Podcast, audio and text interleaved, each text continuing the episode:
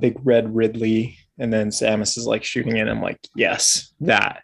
So I popped it in, and it was way too hard for me, and I could never really get too far into it. But I like running around and shooting, and I love platformers.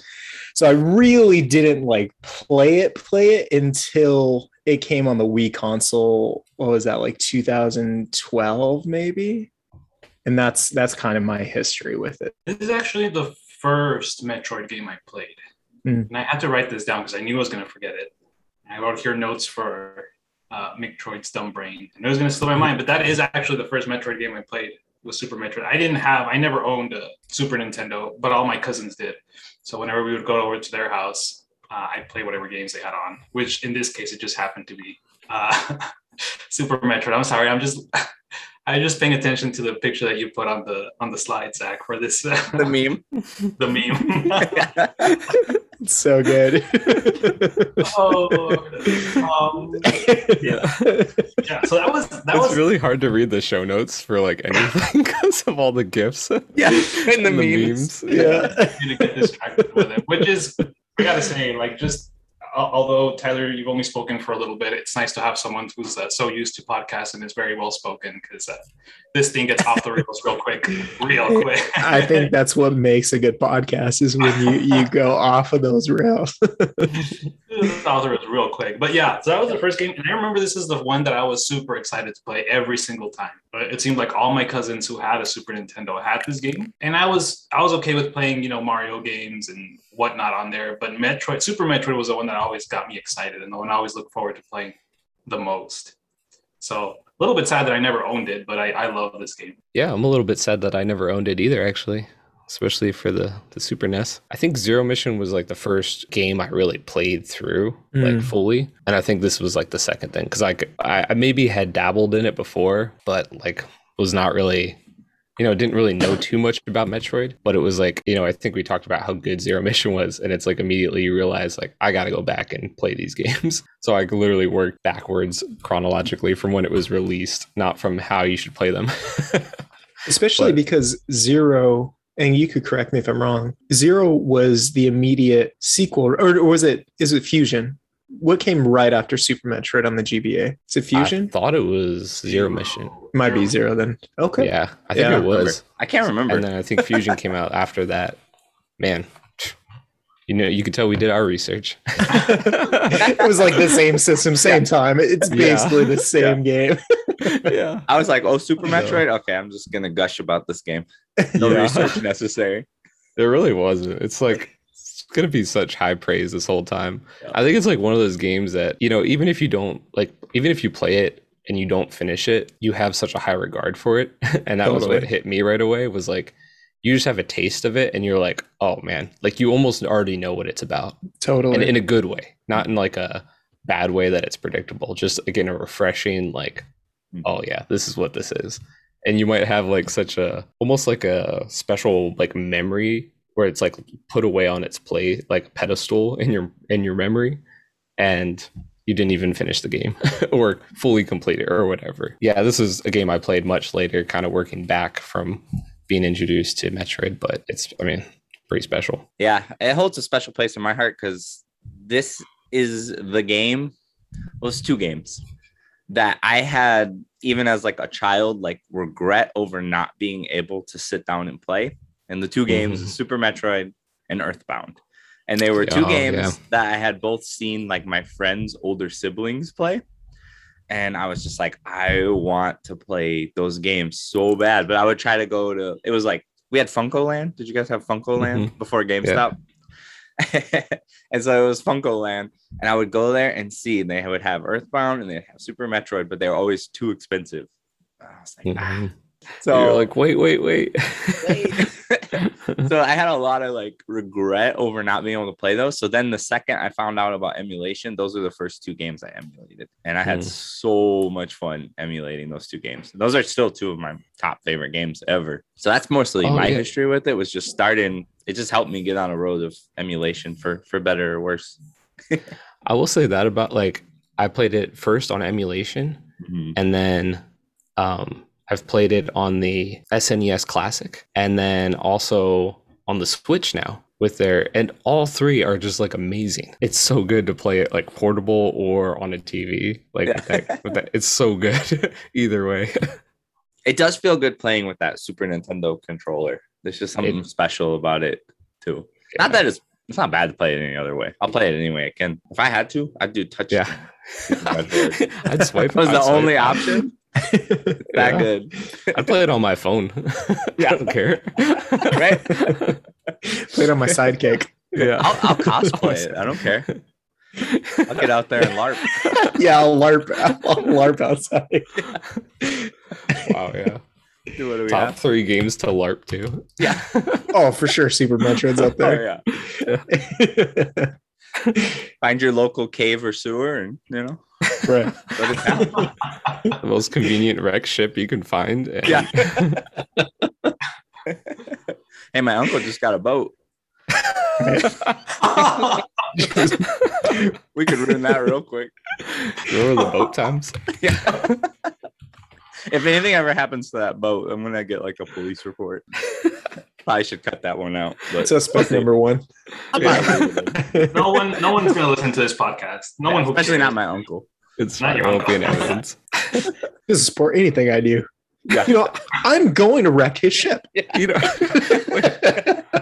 there's more pros to right than not. So then, what is Super Metroid? Is it just Metroid, but super? Do we have to talk about it? Like, what? Why are we talking about this game? Like, what's the point? Has anybody not played this game? Do you think there's like in our four squares? Oh no, I mean like just in general out there. I'm sure. Like, I mean, there's like, who do you think hasn't played it though? Because like children. my uncle as far as I know, like my wife hasn't played it. I know she's definitely hasn't played it, but is she into video games? No, not even kind of. Yeah, I think if you're into platformers, you've definitely played Super Metroid. It is a platformer at heart, but it is so much more. I was trying to like write notes and figure out how to like articulate what I wanted to say about it, but it's more almost like a cinematic thing than a game. Like, it is definitely a game, but there's so many like cutscenes in it, in a SNES game, which is crazy that there's so many cutscenes, and it's like during gameplay. And I think that is so unique about it. It's really, really cool. I had to take a personal oath before this that I wouldn't say environmental storytelling like 25 times. It has so much of like what Tyler said. It's just so good. It's just like there's so many little moments and little touches that just shows like very masterful attention to detail, in my opinion. That's like as game developers, and it's just like from an artistic standpoint. Like, one is like that area where there's like the little bugs that don't really hurt you, but they create light. Like, I love that. And you can shoot them out. And if you shoot them out, it gets darker. I'm so good. And they have patterns too. So you can actually, like, you know how to time it to jump through them. Yeah. But, like, yeah. That's like, so I just kind of love those little moments in the game that, like, it's not anything difficult. It's not challenging, but it just shows like a lot of care and thought into the environment. And that's just so cool. And one thing I will say about specifically game design is when you take a look at Metroid and then Metroid 2. So for those that don't know, Super Metroid was the third installation of the Metroid series, and it was the first and only, I'm going to say that cautiously, only Metroid game that came out on the SNES. And sometimes when you play older games, retro games, you kind of have to give it a bit of slack for being old. And it's like, oh, well, they had limitations with this system. And with Super Metroid, you definitely don't have to. It's solid no matter what time period you play it in. I feel like the technology of the time, the 16-bit, kind of caught up to what they wanted to do in game design, because the movements are super smooth. You can shoot in 8 directions now. And it's just so cohesive with the storytelling aspect, and then the actual like mechanical gameplay of it, moving around and jumping and stuff. Mm-hmm. Yeah. Yeah.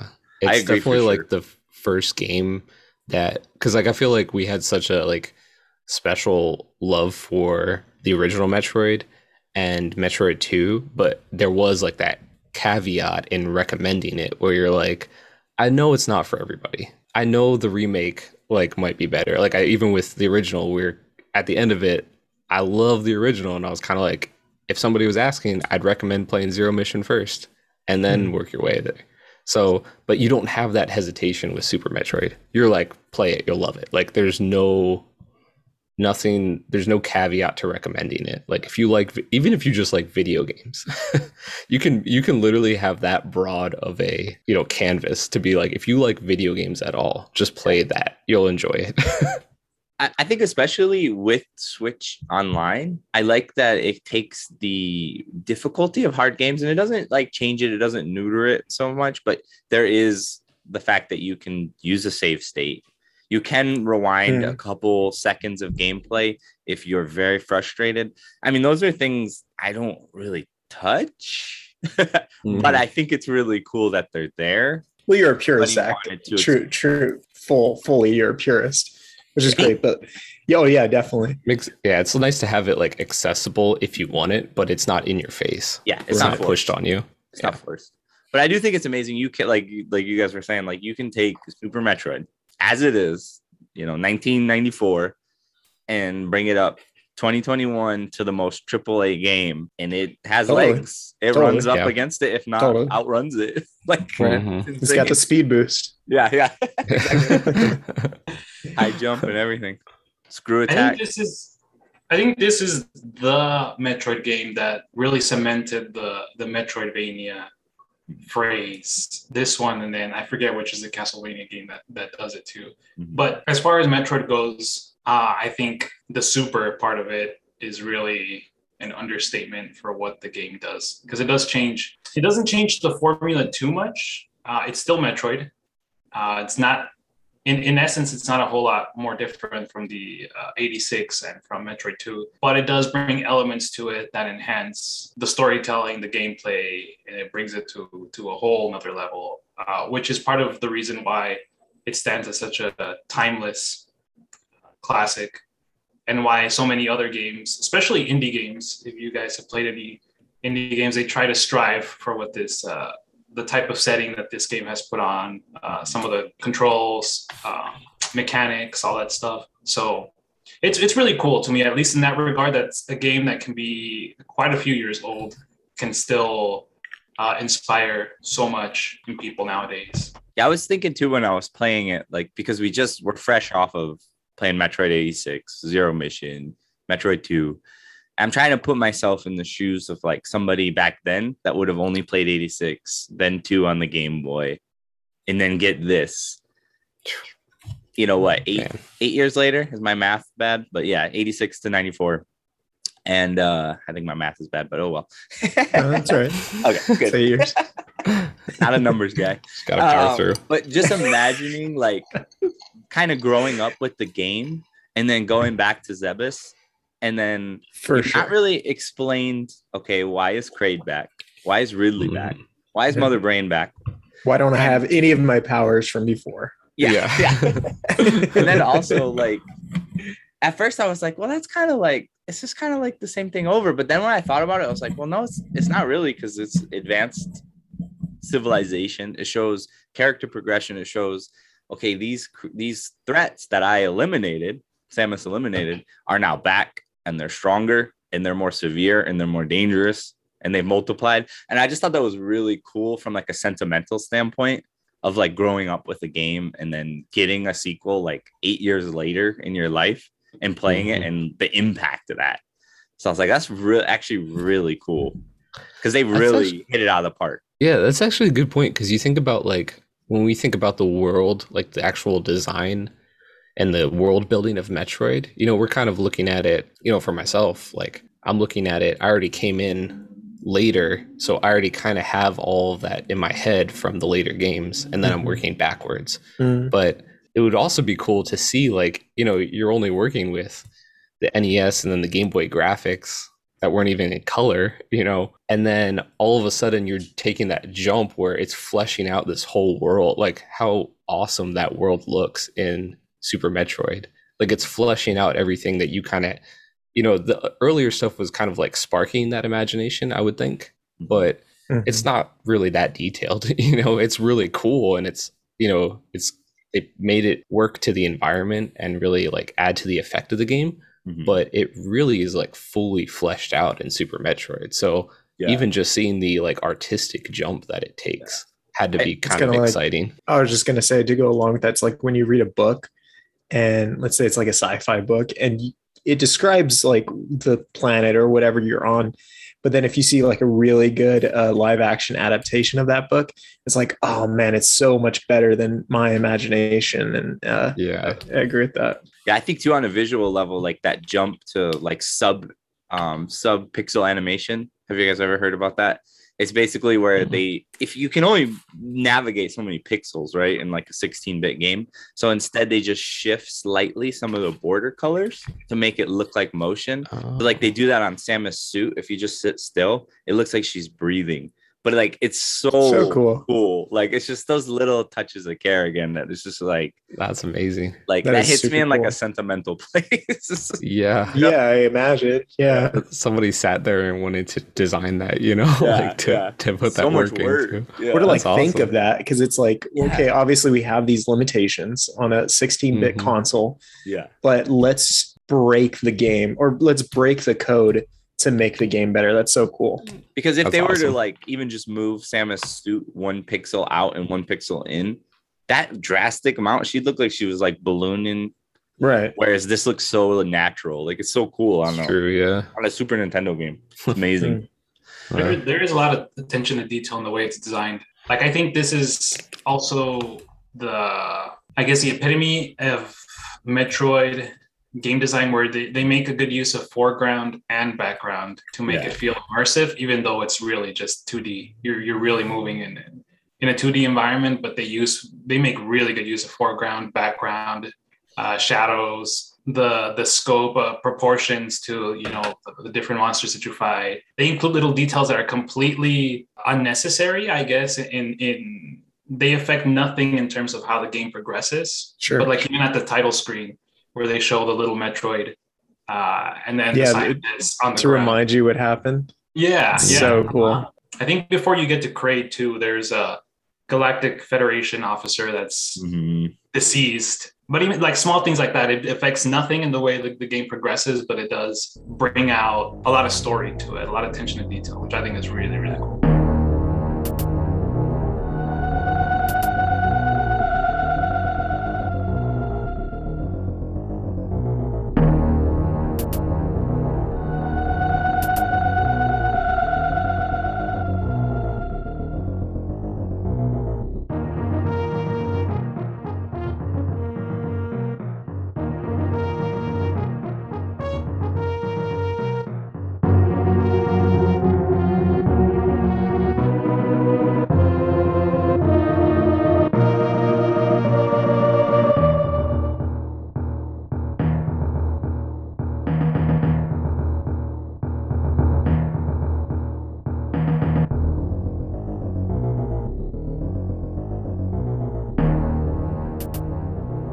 For those who maybe are familiar with the Metroid series but haven't played Super Metroid, or maybe you have played it but it's been a while, it takes place after Metroid 2, and at the end of Metroid 2, you save the last Metroid, and it's like this little tiny baby, and it imprints on you. And I got to play this recently because I never played it back then, but it's super like cute, and you escape with it, and it's like, oh, it's your buddy.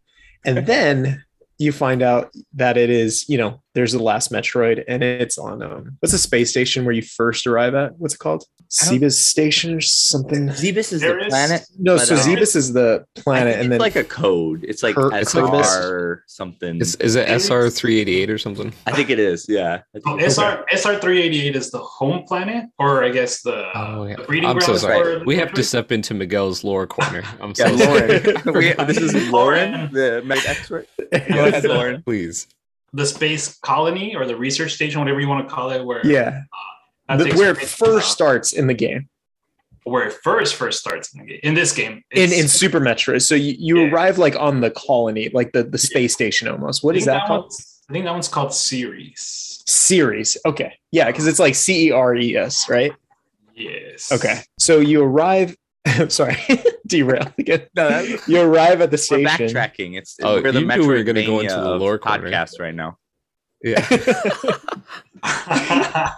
And what's super cool about it, and I just kind of want to gush for a second, is it legit feels eerie. You feel it, like, feels not scary, but it's like, this is weird because nothing is happening and it's like too quiet.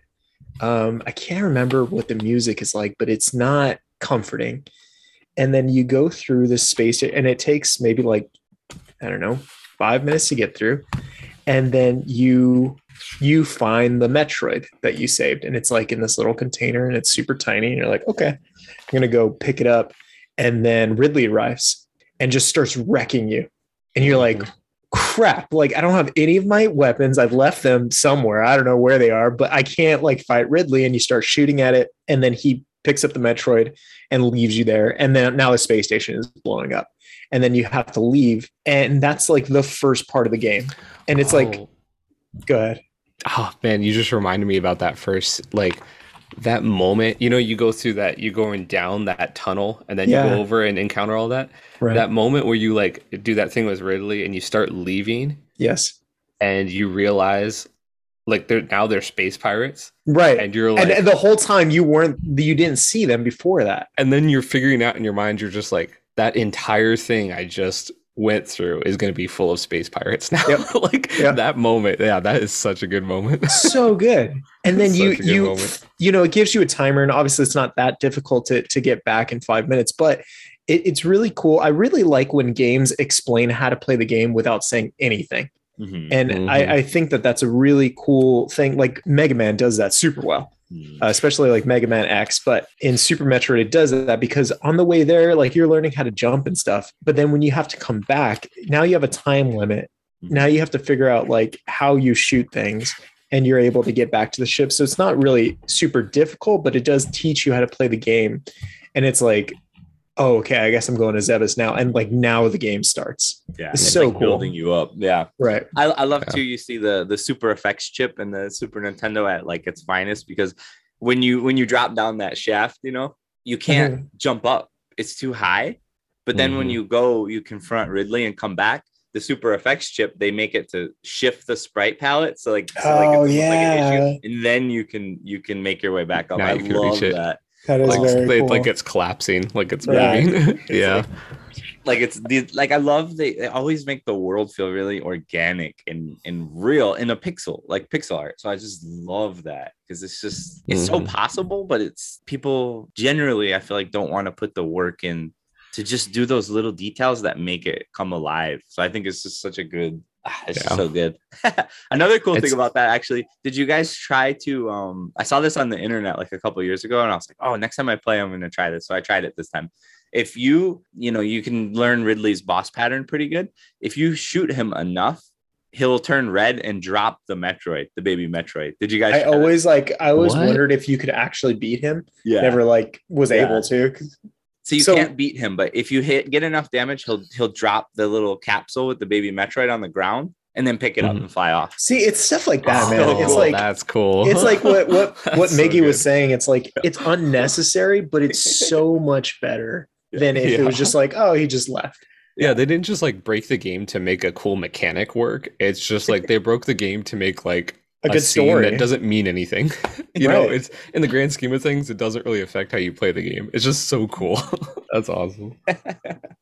I was wondering what you guys felt about the difficulty of the game, because we kind of touched on that, like how handholdy or not handholdy some of the older ones are, especially compared to their remakes. What do you guys think about the difficulty? Like, where does it fall, you know, compared to especially like the other games? Because it's kind of a bridge between, you know, we're getting to that point in the series where the technology is like kind of a bridge between the originals and the remakes. It's kind of that in between now. I don't think it's the most difficult Metroid game. I think for a casual gamer to pick this up would be fairly easy. There wouldn't be much of a learning curve. I guess a lot of like the little tricks while jumping and shine sparking could be, but then again, this game does also teach you how to do those things eventually if you put enough time and effort into it. So, and even if you stick around, I don't know if you guys noticed, I only did this because I was busy doing other things while I was booting up the game. If you wait enough at the title screen for the little, I guess, gameplay to come on after, it'll show you a lot of tricks, like how to use bombs to reach higher elevations and things like that, which is pretty cool. They can let you intentionally, or I guess it's put there intentionally to tell you or to teach you that you can break what would seem like the ideal path or the way that you should go about playing this game. And I love that you said that, because that's kind of what I wanted to talk about when Corbin mentioned difficulty, is in games like Zero and Fusion, I think it is very linear. Like, not, I wouldn't even say too linear, because even then I think that Zero and Fusion were perfect for the GBA, because it's like, it's a handheld system. You kind of want, like, okay, you have to do this mission specifically. And it's like, okay, I have only a certain amount of time to play on my portable. Let me play that mission. I finish, right? That's great. But Super Metroid is great because you don't have to do the path that it kind of encourages you to do. Mm-hmm. What's really cool about it is you can do stuff like you were talking about, Miguel, like having bombs, lift you up to places, or doing like wall jumps and stuff like that. And that will put you in sections of the game that you may not necessarily be ready for. Like, you might not have the Varia suit, or you might not have energy tanks enough to go against like Kraid or something else, but you can get there.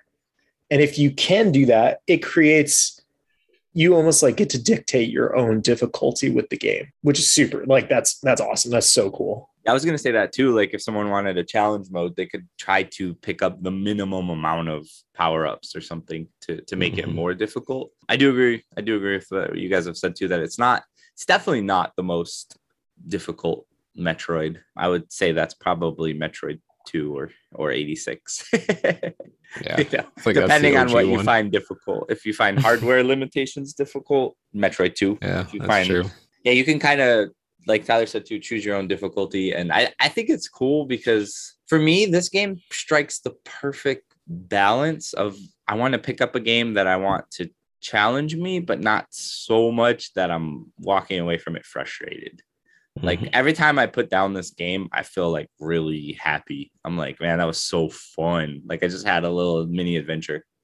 Yeah. Go about the rest of my day. So I think that's really cool. I mean, spoiler alert, this is definitely my favorite Metroid. But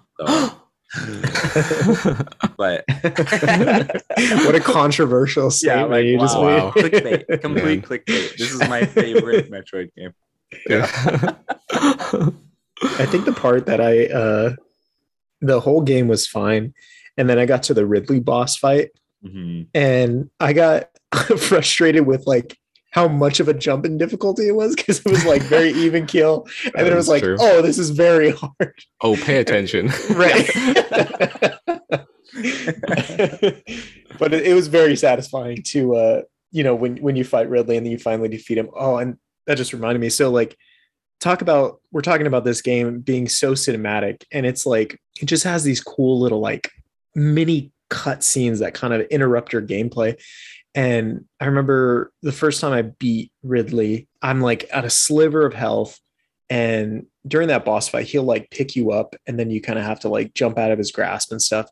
And I'm at a sliver of health. I'm wailing on him. I'm out of all my super missiles and my missiles. And he picks me up like one last time. And I'm like, oh, well, that's it. Like, I got to start over. But I forgot, or I didn't realize that his death animation includes him picking you up one last time. Oh. And then he drops you, and then he dies. So it's like so cool. Like, you feel like scared, and then you're like, oh, I actually defeated him. That's so good.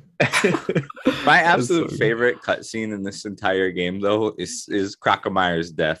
Like, Crocodile's so good. I want to get like a little plushie of Crocodile. Yeah.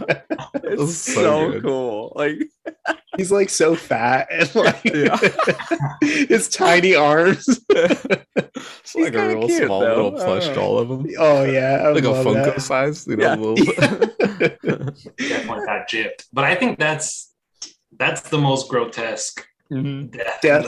Oh, it's heavy metal. Wait, his skin melts off? You don't think that that's family friendly? Well, it's definitely family friendly. Listen, kids need to learn that if you step into lava, your flesh is going to melt off. Otherwise, you're going to be jumping in there. Educational. Yeah. Exactly. Except in Metroid 86 and Zero Mission, you know that where they fake you out and you have to go into the lava and it's not lava. Yeah. Right. So. Yeah, they had to go back on that. This is like a to correct. Actually, a PSA from Nintendo. Yeah. We know what the other game said, but I think even that is really cool. The way it's so detailed, and the way Arkham Horror is not the exception. I think what is it? The Chozo statue. Mm-hmm. That attacks you as you. Oh, so good! Yeah. The more damage you inflict to it, the more it deteriorates and starts leaking out whatever the heck is inside of it. I just love that it plays with your expectation too. Yeah. You know, it's so like good. I just imagine, like I said, like earlier, playing 86, playing Samus Returns, and then jumping into this, and then. And both all those games, like, you know, you always go to the Chozo statue, you get your power up, and then in this one, it's like, you thought, you know? That's such a good moment. You're in a battle, and so tight that you shoot missiles at it and it grabs them out of midair and then throws them at you. So good, wild. Man. The one other thing I thought about was the difficulty was the I thought it was such a cool balance between being like a fairly easy game, like mechanically, and still not hand-holdy at all. Like it didn't give you anything, but it wasn't out of reach. It was like a really nice balance that I don't really think any of the previous games have had to this point. The one thing I noticed was like even just when you were jumping, like especially in those vertical spots. Was all the platforms. Most platforms that you would jump onto would not set you up to naturally shoot an enemy. You would not be aiming, like you would have to jump or crouch or do like a side like do an angled shot weird just to hit like a normal enemy, you know, to clear the next. So like just like a weird little thing like that, you know, where you wouldn't just jump on the platform, turn, shoot. You would have to like think about what direction you were shooting, you know, just like something little like that. It didn't hand it to you. It wasn't hard, but it just like made you like if you went into this game, because I was thinking like you can play this game for 10 minutes and enjoy it and progress a little bit, but you couldn't do it like brainlessly. You always had to like think about what you were doing to some extent. It wasn't like you just would just like kind of go on autopilot, you know. There was always something that could like just kill you randomly and you're like, okay, well that was dumb. But it killed you still, you know.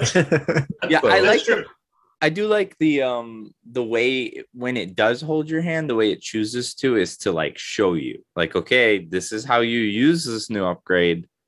I'm not going to show you it again. Doesn't do it for you. And it's like, I'm not going to show you again, so take notes. I was gonna say that's true because when we played Gunman's Proof, I think that's one of the gripes that we had about boss battles was that there were blind spots, I guess, in a sense, like places where you could stand still and take no damage and inflict all the damage on the boss. Not all of them. There was quite a few, but that can be very.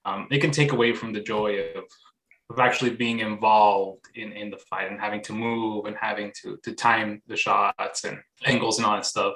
Yeah, I think it takes away from a game. Speaking of, I just remembered. You guys ever seen those YouTube videos of someone playing Mario Party? Or they're playing Mario Party. Yeah, it's like Luigi like doesn't move. Luigi doesn't move for any of the mini games, and see how many he can win without. It's like all of them. What? If you've never seen this, you gotta look it up. It's like the name of the videos are like Luigi wins Mario Party by doing nothing. That's amazing. And it's literally that, like it's him against the computer, and like all the computers like jumping around, and he literally just stands there and wins. Oh my goodness! It's like Luigi in Smash Brothers. He's the ultimate character. Yeah, for that reason. Yeah. Until Waluigi comes around. Yeah. Oh, you mean the final character? Right. Final. We'll find out this week. Is it Sora or is it Waluigi? It'll be either. It'll be Robotech.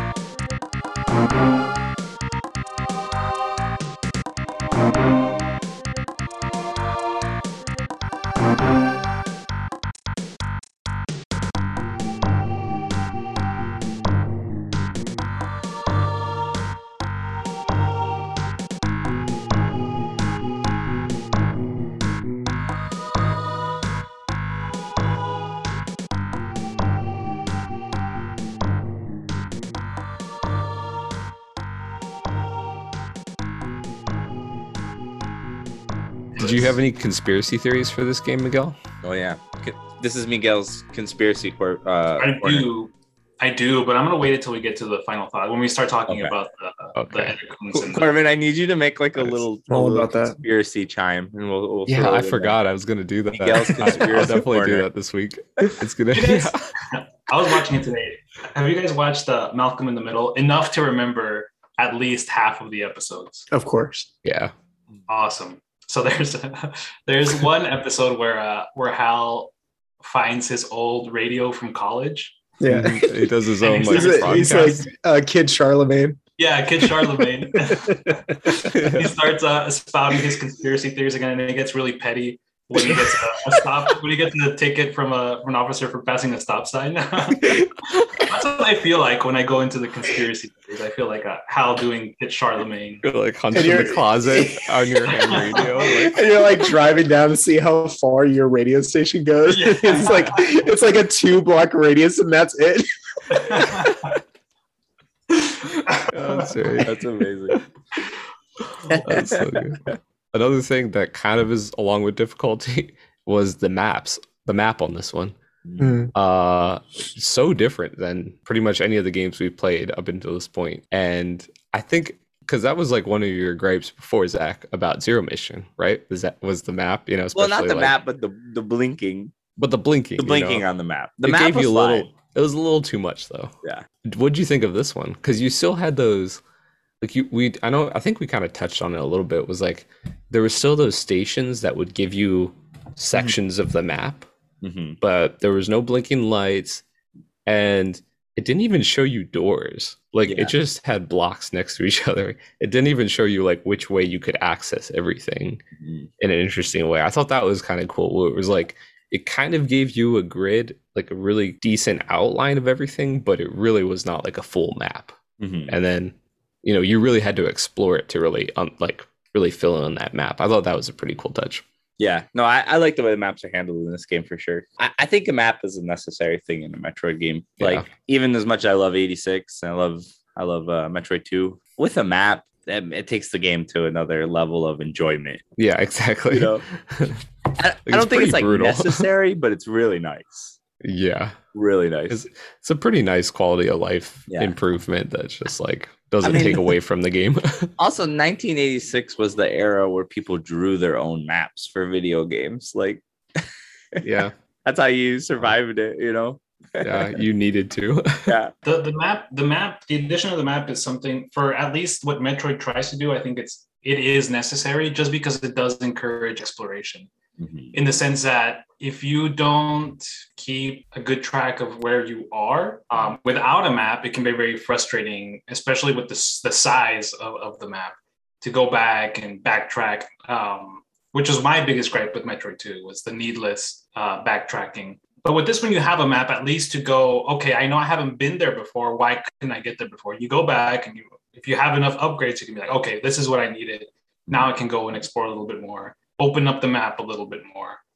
And I do like the way it's balanced in that aspect where it gives you a general map of the area, but it doesn't show you everything that's in that area. There's still a lot of stuff that's up to you to figure out how to get there or to complete the map by exploration.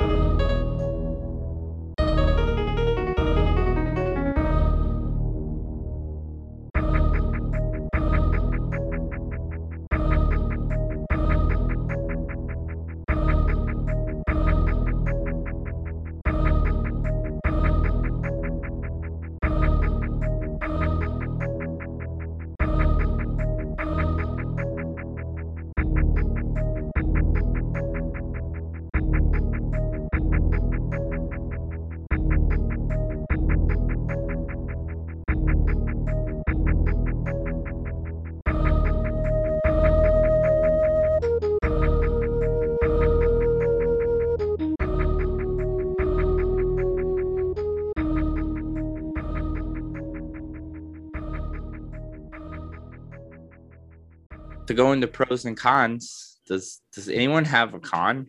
That's my question. This is so hard.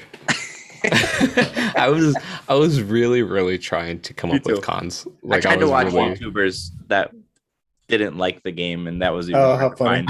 That was even hard to find. I have one, but I'll wait till you guys go. Yeah, I only have one, and it's not even a con. It's a, in my opinion, like an actual flaw. It's not like I didn't like how they did this. I think they might have missed this, like when they designed it, but or they might not have. I don't know. But it's a gripe that I have, and it's personal. So when you head off to Mother Brain, there's like this tunnel that you have to take, and you like cross over, and in between getting to the other side of that tunnel, there's a save spot. If you save there, great. Like, of course you save there because there's the boss battle next. But when you cross over that, arbitrarily that door like shuts and locks, and you can't open it ever again. So unless you have 100'd the game before that moment, you can never 100 the game on that save state ever again. I think that's a flaw. Mm-hmm. And is like my only gripe, where it's like, I mean, obviously you get around it by just not saving it right there, but that's my flaw. Oh, that's pretty good. It's like you don't really know that until you do it once, mm-hmm. and then you're like, totally, okay, well, I'm screwed. Right. Yeah. Yeah. That's the only thing I could think of. I think the music is, I think it's my favorite part of the game, and I say that knowing that the gameplay is so stellar, the cinematic aspects of it are amazing, but I think the music is just my favorite part of it. It's so good. Corbin's like, Tyler, you can come back on every episode. Yeah. I see it on his face. Well, we were talking about cons, like the only, and then right, and then I bring up the music, and I was like, he's like, whoa. I mean, I'm cool with like having different opinions, but if we can't agree, just don't be music, wrong about them. Yeah, just come on, dude. Don't say the music. I think the music is so special in every one of these games because it really highlights what we were talking about, just like the little touches that they think about. The way the music doesn't, it's not just a cool soundtrack, but it, you know, it's like one organism. It's all built in together. Like the music is the sound effects and the soundtrack, and it just is seamless with the gameplay. So I feel like on every one of these games, it's like such a high point because it underscores all those like little touches that they put on the game. Yeah. Sorry, I was supposed to be talking about cons, and then I started talking about everything I liked about it. You just gave me a little scare, but I'm glad that it worked out. That's what I like to do. I like to keep everyone on the edge. Keep it on your toes. I think I thought of a con is that I just want more of this game. Like, so I was going to say that. Yeah, but I think it's like the perfect amount. No, honestly, I do agree, but like just selfishly, like I'm probably gonna go find a ROM hack and try some other versions of it, just because I like that'd be cool running around. But I do agree, like as a piece of art, like it's good. It's not lacking something. Good. You just want more. I just maybe I'll play a randomizer. Have you guys heard of those? People ROM hack it, so you like every room is different. Zelda games too. Yeah, they just like the map, the items you get, the boss battle order, everything's randomized. That's cool. So, that'd be a cool way to play this. It's for fun. So the only thing I was thinking about is kind of weird. I'm like, I feel like this is me trying to really be nitpicky about it. Is like I feel like some of the bosses possibly are a little arbitrary. They're all cool, and I liked all the boss battles, but it has a little bit of that like, you know, the boss is just in this room. It's like tedious almost. It's like, I gotta beat the boss. Tedious, like arbitrary, like why is this boss just in the boss room? You know, like it didn't make sense. Like it doesn't really make sense. It's just like he's in the boss room. That's where he is. That's the boss, you know. I always took that as like the Space Pirates, like Mother Brain, like really stepped it up.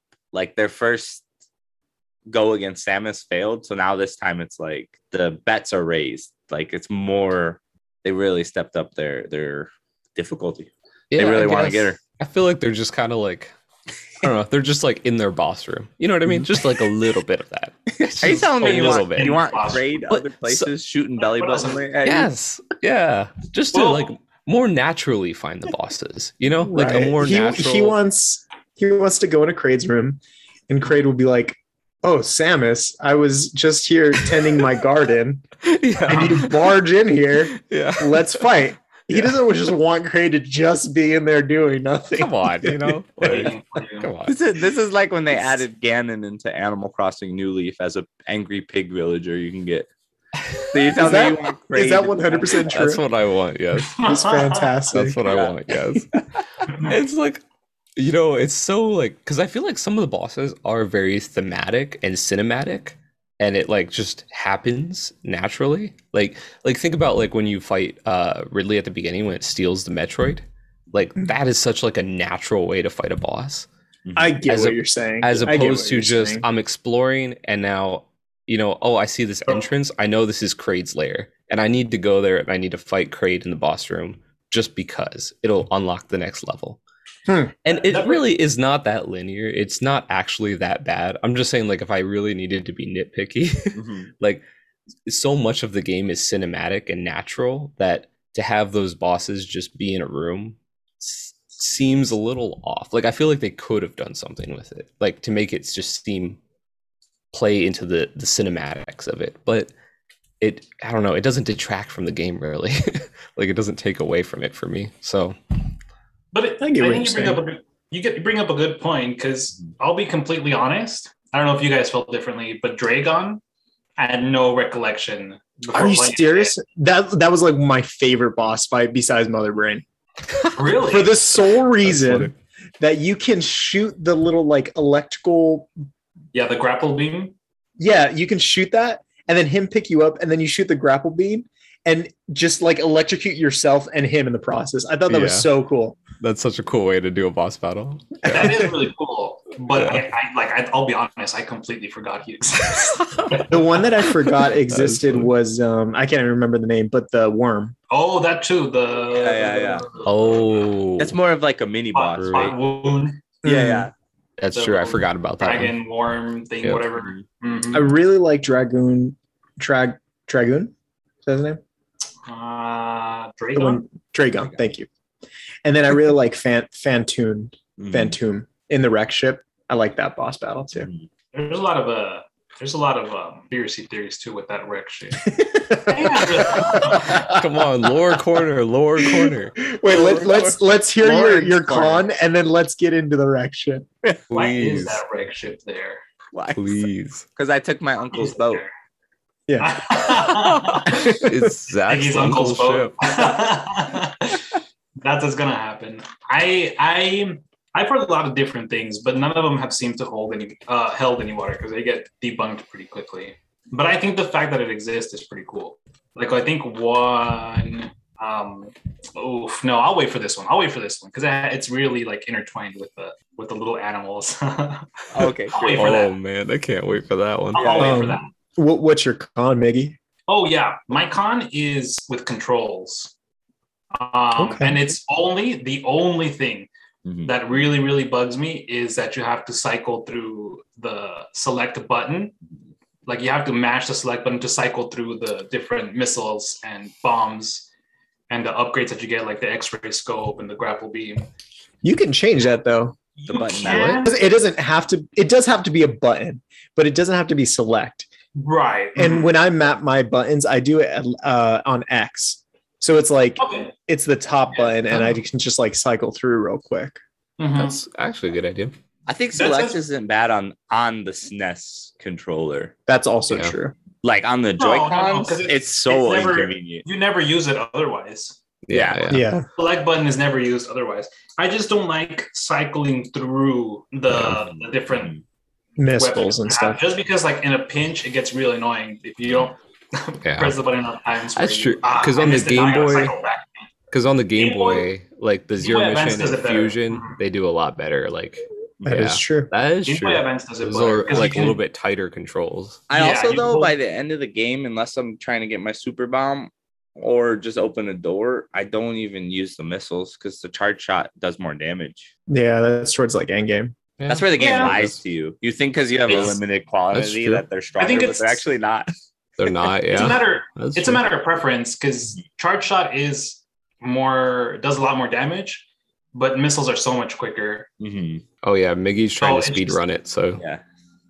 Right, and speedrunning, I would feel like that would be, I'm not into, I mean, I like watching speedruns, but I couldn't do them because it's too much stress, and under pressure, I crack real quick. I'll break down, have an emotional crisis right then and there.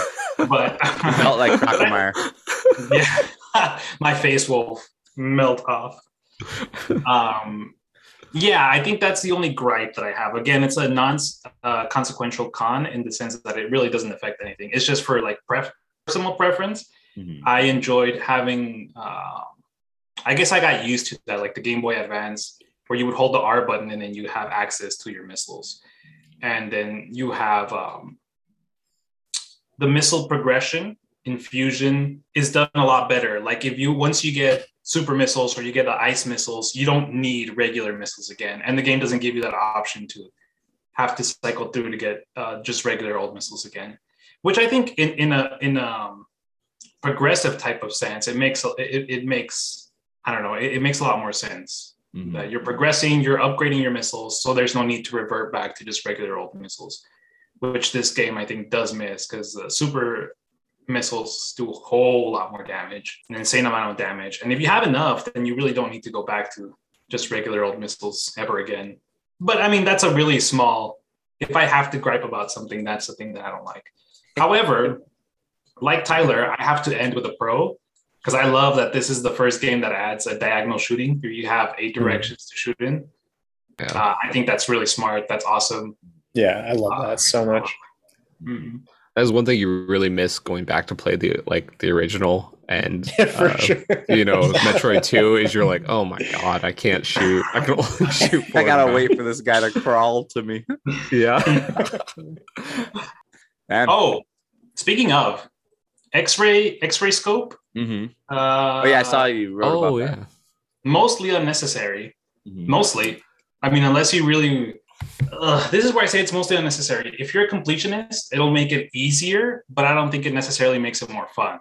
Like, I think it's more fun to go in there and try to see what breaks, what doesn't break, use super bombs or use regular bombs, for me personally. And I think X-Ray, the only place it made a difference for me was one room where there's invisible platforms that you can get to. And you just need to know where they are. That's it. Yeah, that's what I wonder... I wonder if they had plans for it and either took them out or didn't have time to develop, because I think they could do some pretty cool puzzling with that. Yeah, for sure. There's some pretty cool like to really make platforming hard. You know, we have to almost like look at it and then try to jump it, you know, and just like have to memorize where they are. Yeah. Yeah. That's true, because I really didn't use the extra. I actually didn't even write it down because you don't even have to get it if you don't want it. No, you really don't need it at all. But I don't know, underutilized.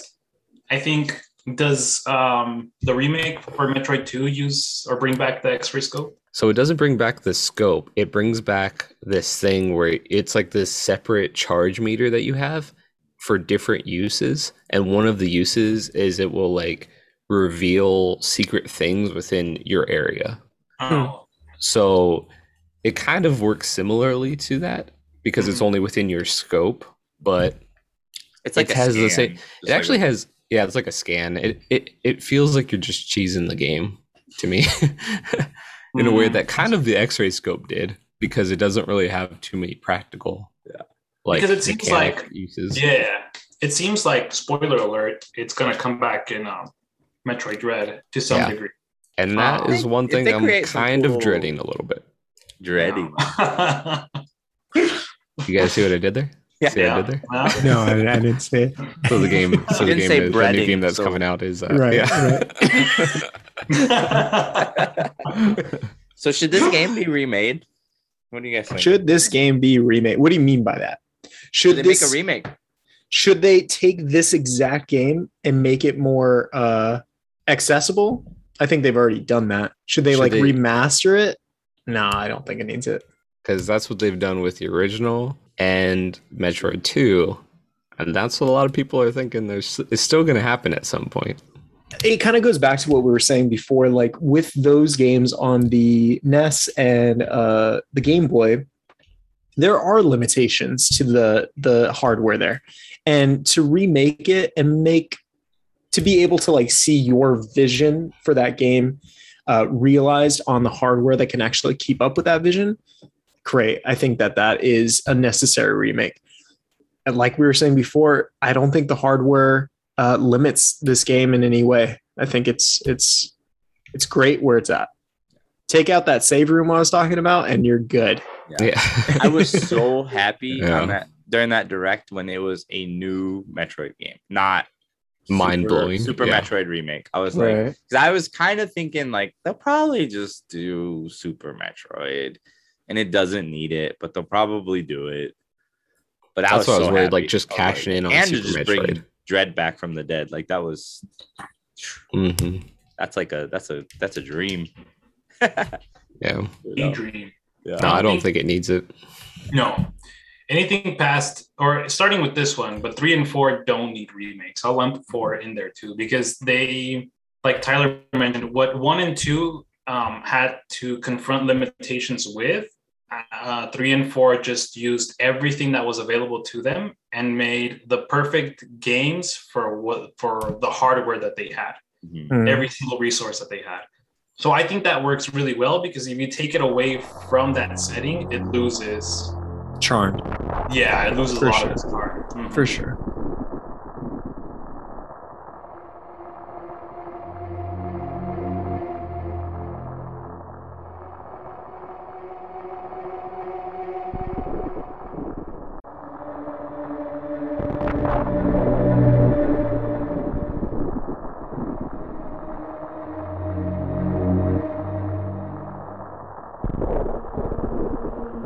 They want to remake a game. I'm going off track.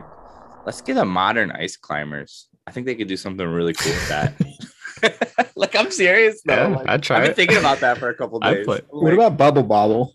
Oh yeah, nobody talks about Bubble Bobble. That would work. Yeah. How about a Metroid Bubble Bobble crossover where you shoot little morph balls? Yes. Oh, As long as they don't touch a Metroid Prime pinball, I'm good. They can do whatever they want. Just preserve that legacy. Yes. Yeah. Yeah. I'm still waiting for a Burger Time remake. My favorite cab of all time. So is this a perfect game then? Quote unquote perfect game? I think it's as perfect as it gets for this genre of games with this type of hardware. And I can see why. I'll talk about a little bit more, which may seem like it contradicts it, but I think this is why a lot of people epitomize this as the end-all be-all of the Metroidvania genre, because it really is. It uses everything it has exactly the way it needs it. Mm-hmm. Obviously, a few little gripes here and there, but that's going to happen with any game. I think to create a perfect game is it's a lost cause, and it really doesn't need it because a lot of the flaws that games can have also give it some type of personality or charm. And I think with this game, it does everything exactly the way it needs to be done for it to work. Yeah, I'm trying to figure out if it's... I think it is like kind of the perfect game, like Miguel said, but I'm trying to figure out still if it's my perfect game, especially in this series, because I think we touched on it like on a different episode, but I strongly feel that there's like a Metroid for everybody, and every Metroid has its own strength for something. Like, you know, they have like a little bit of a twist to them, almost like they lean into something.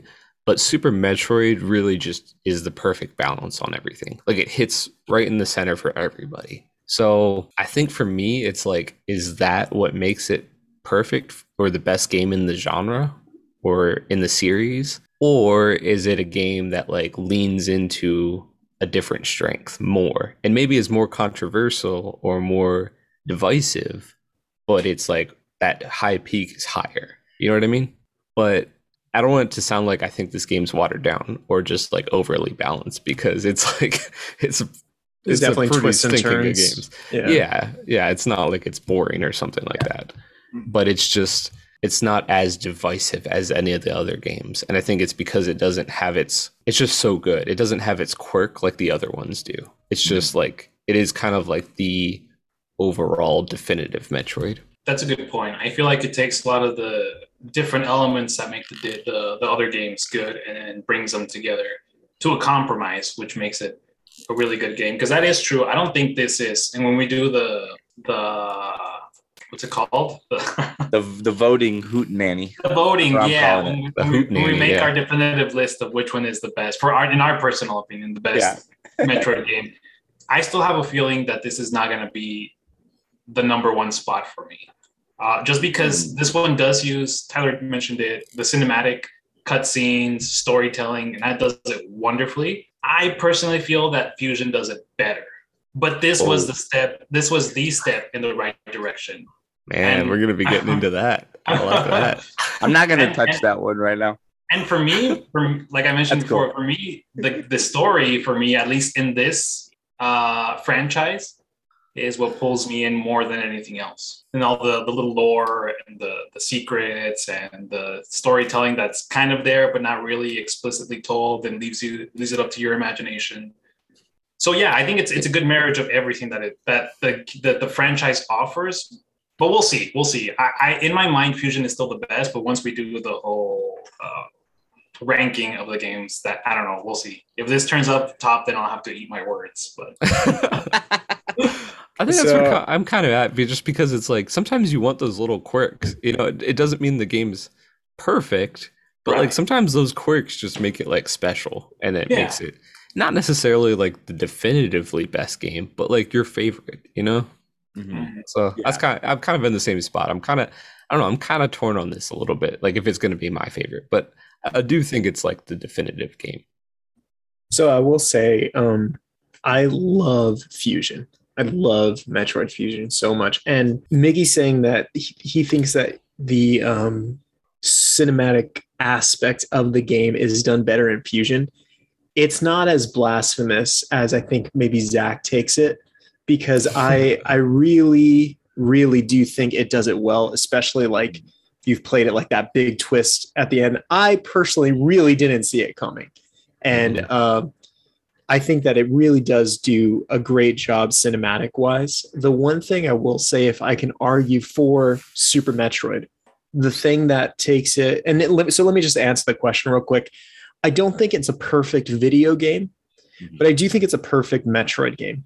And kind of going along with what Corbin was saying, everything that you might want from a Metroid game, Super Metroid hits it 10s across the board. So I don't think it's a perfect video game, because there are some stuff, like there's some bosses that some of us couldn't even remember. And like that doesn't make it perfect. It doesn't make it a bad game. It just doesn't make it perfect. But I do think it's a perfect Metroid game. If you're looking for that, Super Metroid's the way to go. But to go back to what I was saying, if I could make an argument for Super Metroid being the best, because it is my favorite Metroid game as well. The thing that kind of bumped it up to that next level for me is the boss battle that my art is depicting behind me.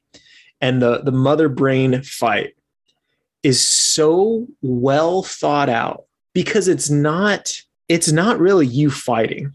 And to explain that, you're going through this whole planet trying to find this Metroid that Ridley stole and that had imprinted on you way back when. And you finally like get to this tunnel, and this gigantic and of its namesake Super Metroid, it's huge Metroid, comes in, and I think you're like trying to fight like another creature, like it's a side jumper or something, and you're like shooting at it, nothing's doing damage, you're like throwing your super missiles at it and it's not doing anything, and then the Super Metroid comes in and just start absorbing life from this thing, and you're like, crap, this thing is gonna wreck me, and it totally does, and it attaches itself to you, and you just watch all of your energy drain until finally it gets to your last bit of energy, and your meter beep starts going off, and then the Metroid starts freaking out because it hears this meter beep and it's remembering when it imprinted on you way back when, and you're like, oh shoot, this is that Metroid. And you're like, oh my God, it's so much bigger now. And it's like, it's conflicted. You can tell it's like flying around, like, does it eat you? Does it not? And then it just flies off. And you're like, okay, that was crazy, but whatever. I have to go kill Mother Brain. So then you go and try to kill Mother Brain, and Mother Brain is just destroying you as well. And you're like, crap, what am I going to do? And you're about to die. And then the Super Metroid comes in and it absorbs this last final blow that was going to kill you. It takes that.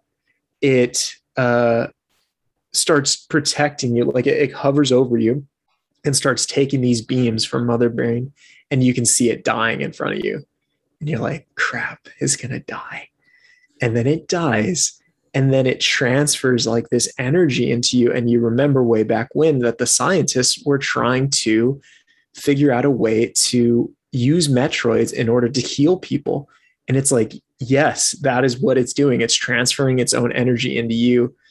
And then you start attacking Mother Brain, and she can't do anything. She's just taking all of your hits. And then the game ends and you're like, yo, that was an ending. Yeah.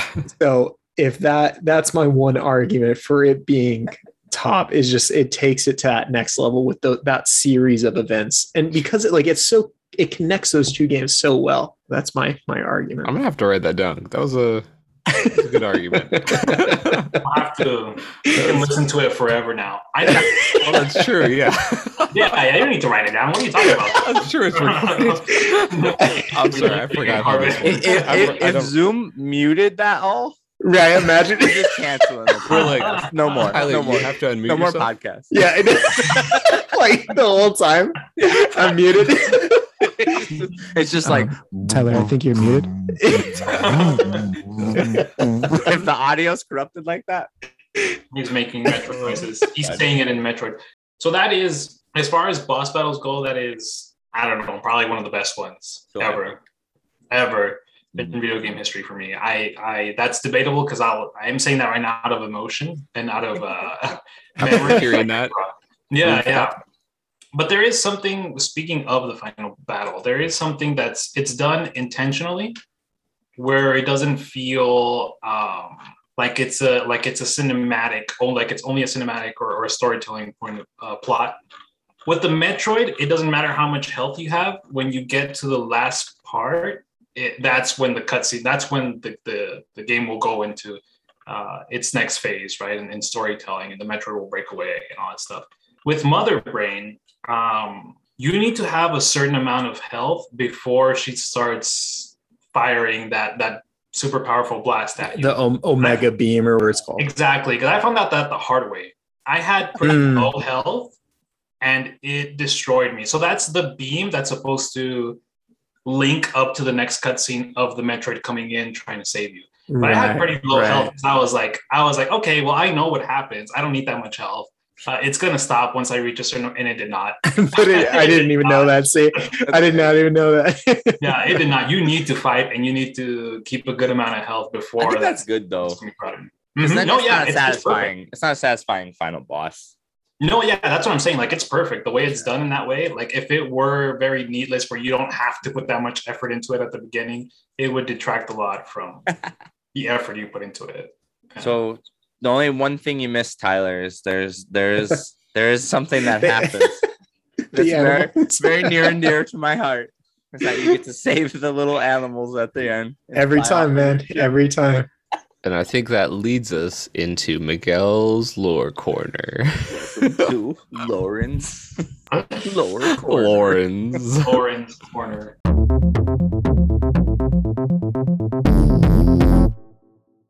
Wait, did that actually set it up? I was just gonna ask, should we save the animals or no before Miguel gets into it? What do you? Because I think Miguel's conspiracy corner is gonna maybe change your guys' answer. So okay, so before I get my mind opened up and my third eye, your Mother Brain opened, revealed. Yeah. Yes, every time, save the animals for sure. Yeah, me too. Yeah. Easy, right? I mean, would we be monsters if we said? Okay. I mean, it's a pretty simple answer, but I need you guys to put some defense into it because They're animals. Yeah. I say okay. Animals. So the three like monkey like green ones, they teach you how to wall jump. Okay, yeah. They helped you out. Yeah. Now you help them out. And the little ostrich thing teaches you how. Yeah. You are Samus. Oh, you are the. I called it the ostrich. I guess I didn't think about how close they were. You're Samus. You are the protector of things. I don't know. That's not really explained in the games, but yeah, I feel like yeah, that's true. You're described as a bounty hunter, so, right. So maybe not. But yeah. Oh yeah, I guess yeah. You know, I destroyed now. More things yeah. than you've saved, but yeah. I'd like to consider Samus to be a good person at heart, yeah. And I think good people save animals. Yeah. I think so. You're coming off of Metroid 2 where she saves the last Metroid. That was what I was about to go. That's a great point. You're coming off of that game. And you're like, obviously she's getting a heart. You know? And okay, if she wouldn't have saved that, yeah, it wouldn't have saved you her. Now, granted, she probably wouldn't have been in that situation, but maybe she would have. Boom. Who's to say? Who's to say? Case closed. Super steel locked doors cannot be dismantled. Go ahead, Maggie. That's an airtight argument. So I mentioned it in the previous one, where there's a theory out there that saving, and I'm going to mention it just because I did the research into it, so I would feel like it would be in my best interest to at least try to name these animals, the Etecoons and the Decoras. So the Etecoons are the little monkey-like things, and the Decoras are the ostrich, or in this case, the only ostrich thing. The Ewoks and the Chocobos? Ewoks and Chocobos. Although, are they really Ewoks? They're not that's what I thought they were. I like how chunky Ewoks are. Yeah, that's true. Yeah, these are too slim to be Ewoks. Okay, don't fat shame the animals. That's a good thing. So, okay, talking about from a gameplay point of view, that's where a lot of speedrunners, they bypass this simply because it does not affect the completion level of the game, whether you save them or not. But it will take away seconds from your speed run. So this is where a lot of speedrunners choose consciously to just overlook that. I like how you added that consciously. Yeah. They consciously know because, okay, so this is one thing that I found out. This is one thing I found out doing research.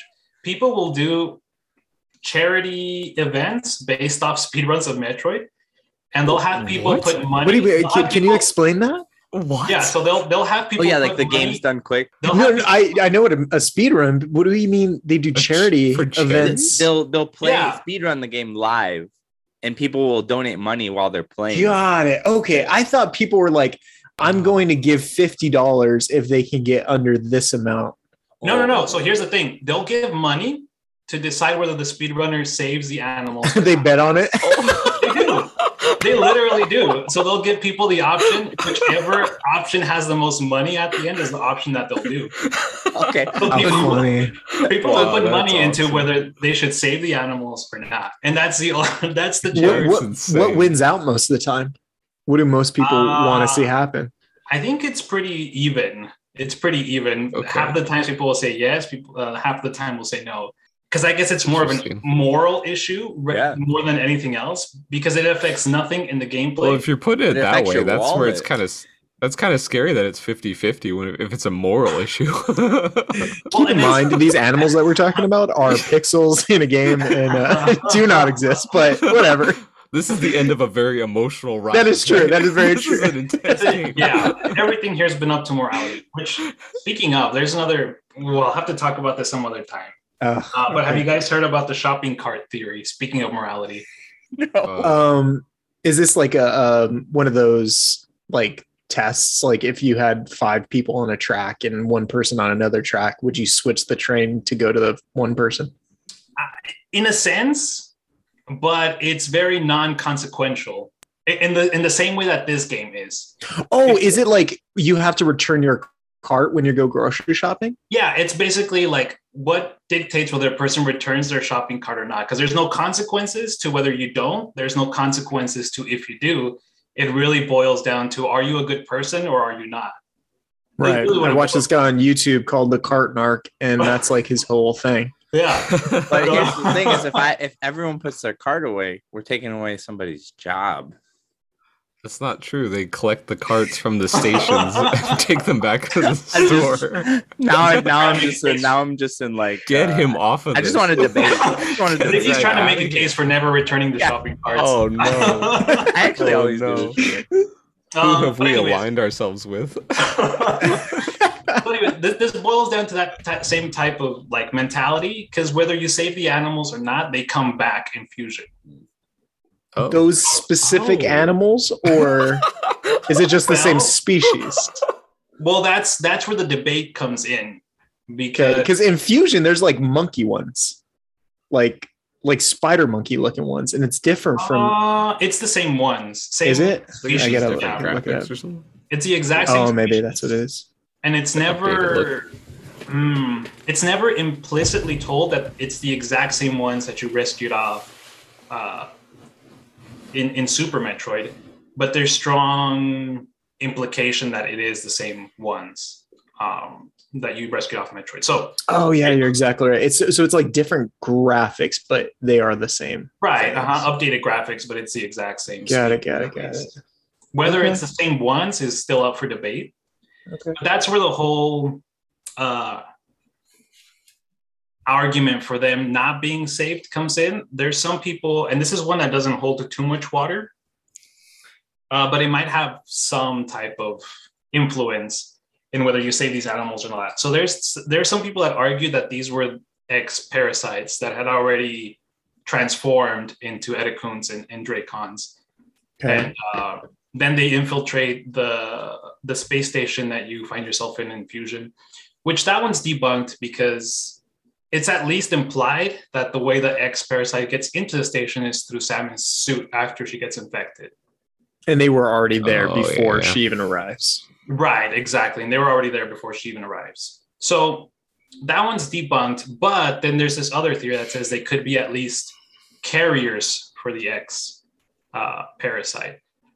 And that one makes a little more sense because when we get to Fusion, we can talk about it a lot more. But these animals are never attacked by the X-Parasites. Everything else in the station does get attacked, absorbed, and it multiplies to ridiculous numbers to the point where you have different SAXs throughout the station where you destroy one, then you find out, there's more in the station because that's the nature of them, right, to multiply. So one thing that is thrown in there, I guess in Fusion, kind of like a throwaway line, is that, they have no special skills, and that's why the X-Parasites didn't attack them. But in this game, it's established that they teach you wall jumping and shine sparking. So those are abilities that Samus didn't have before.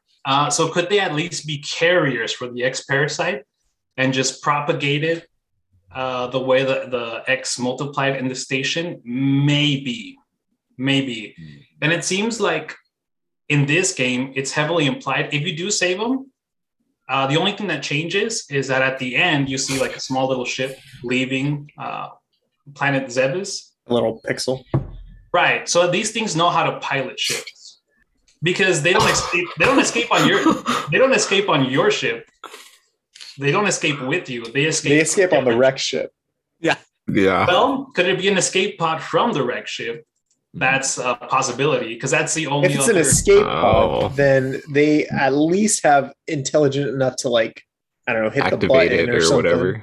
Right, because then in Fusion, so this is where their intelligence is bumped up a little bit more. In Fusion, Adam can't pilot the ship back to Samus at the very, very last stage, and he does tell Samus, "I used help from these guys," and it shows them on the stage. So they're intelligent enough to pilot. Whoa. Ships, at least to a very basic level.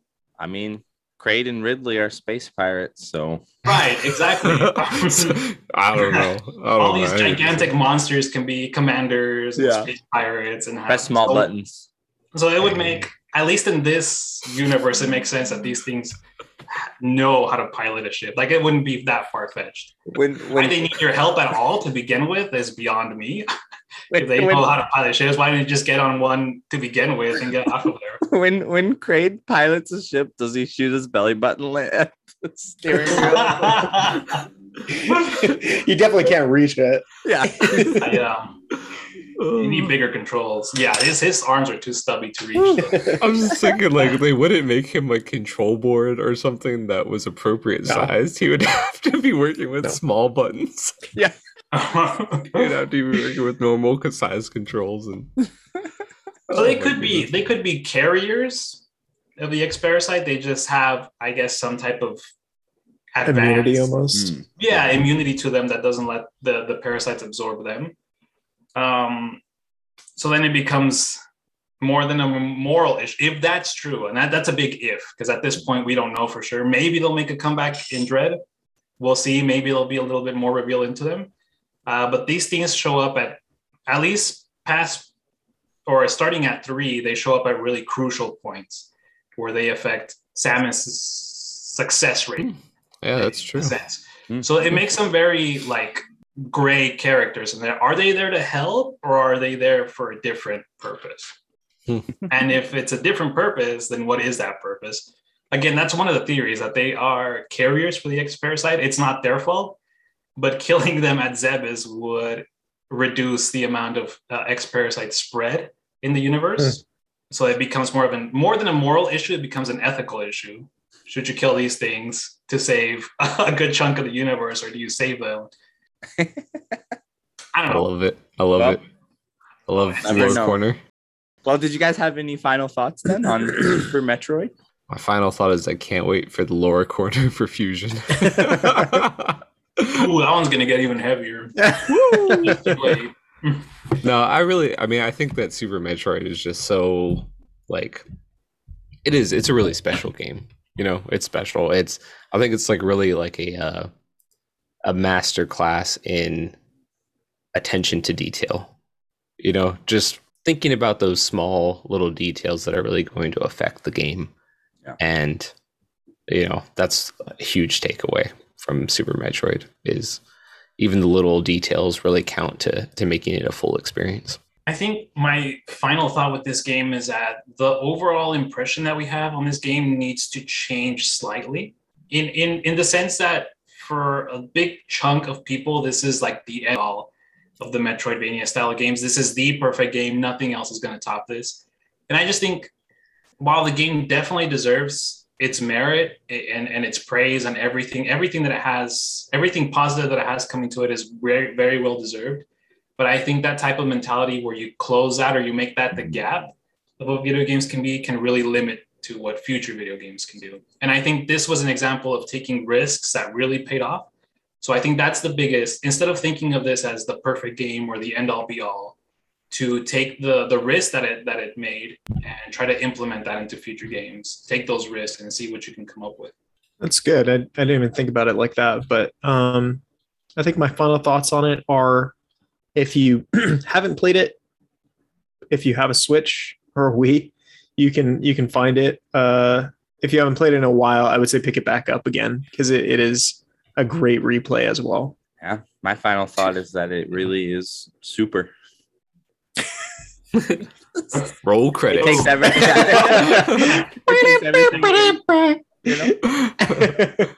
Great. Well, thanks everyone for listening. Thank you so much, Tyler, for coming on, being a guest. Thank you for having me. I want to give a shout out to Tyler's podcast, Back to Good. If you like podcasts, you like to laugh, you should listen to that podcast. Really good. Those are the homies over there. So yeah, if you like Legend of Zelda, Zach actually came on to our most recent episode talking about Zelda. So if you like that, take a listen. Absolutely. So go check them guys out, Back to Good. And thank you also to our Patreons. Thanks to Jonathan Chang. Give him a shout out too. He's part of the Back to Good podcast crew. But we want to give him a shout out as well for being a Patreon, being a supporter.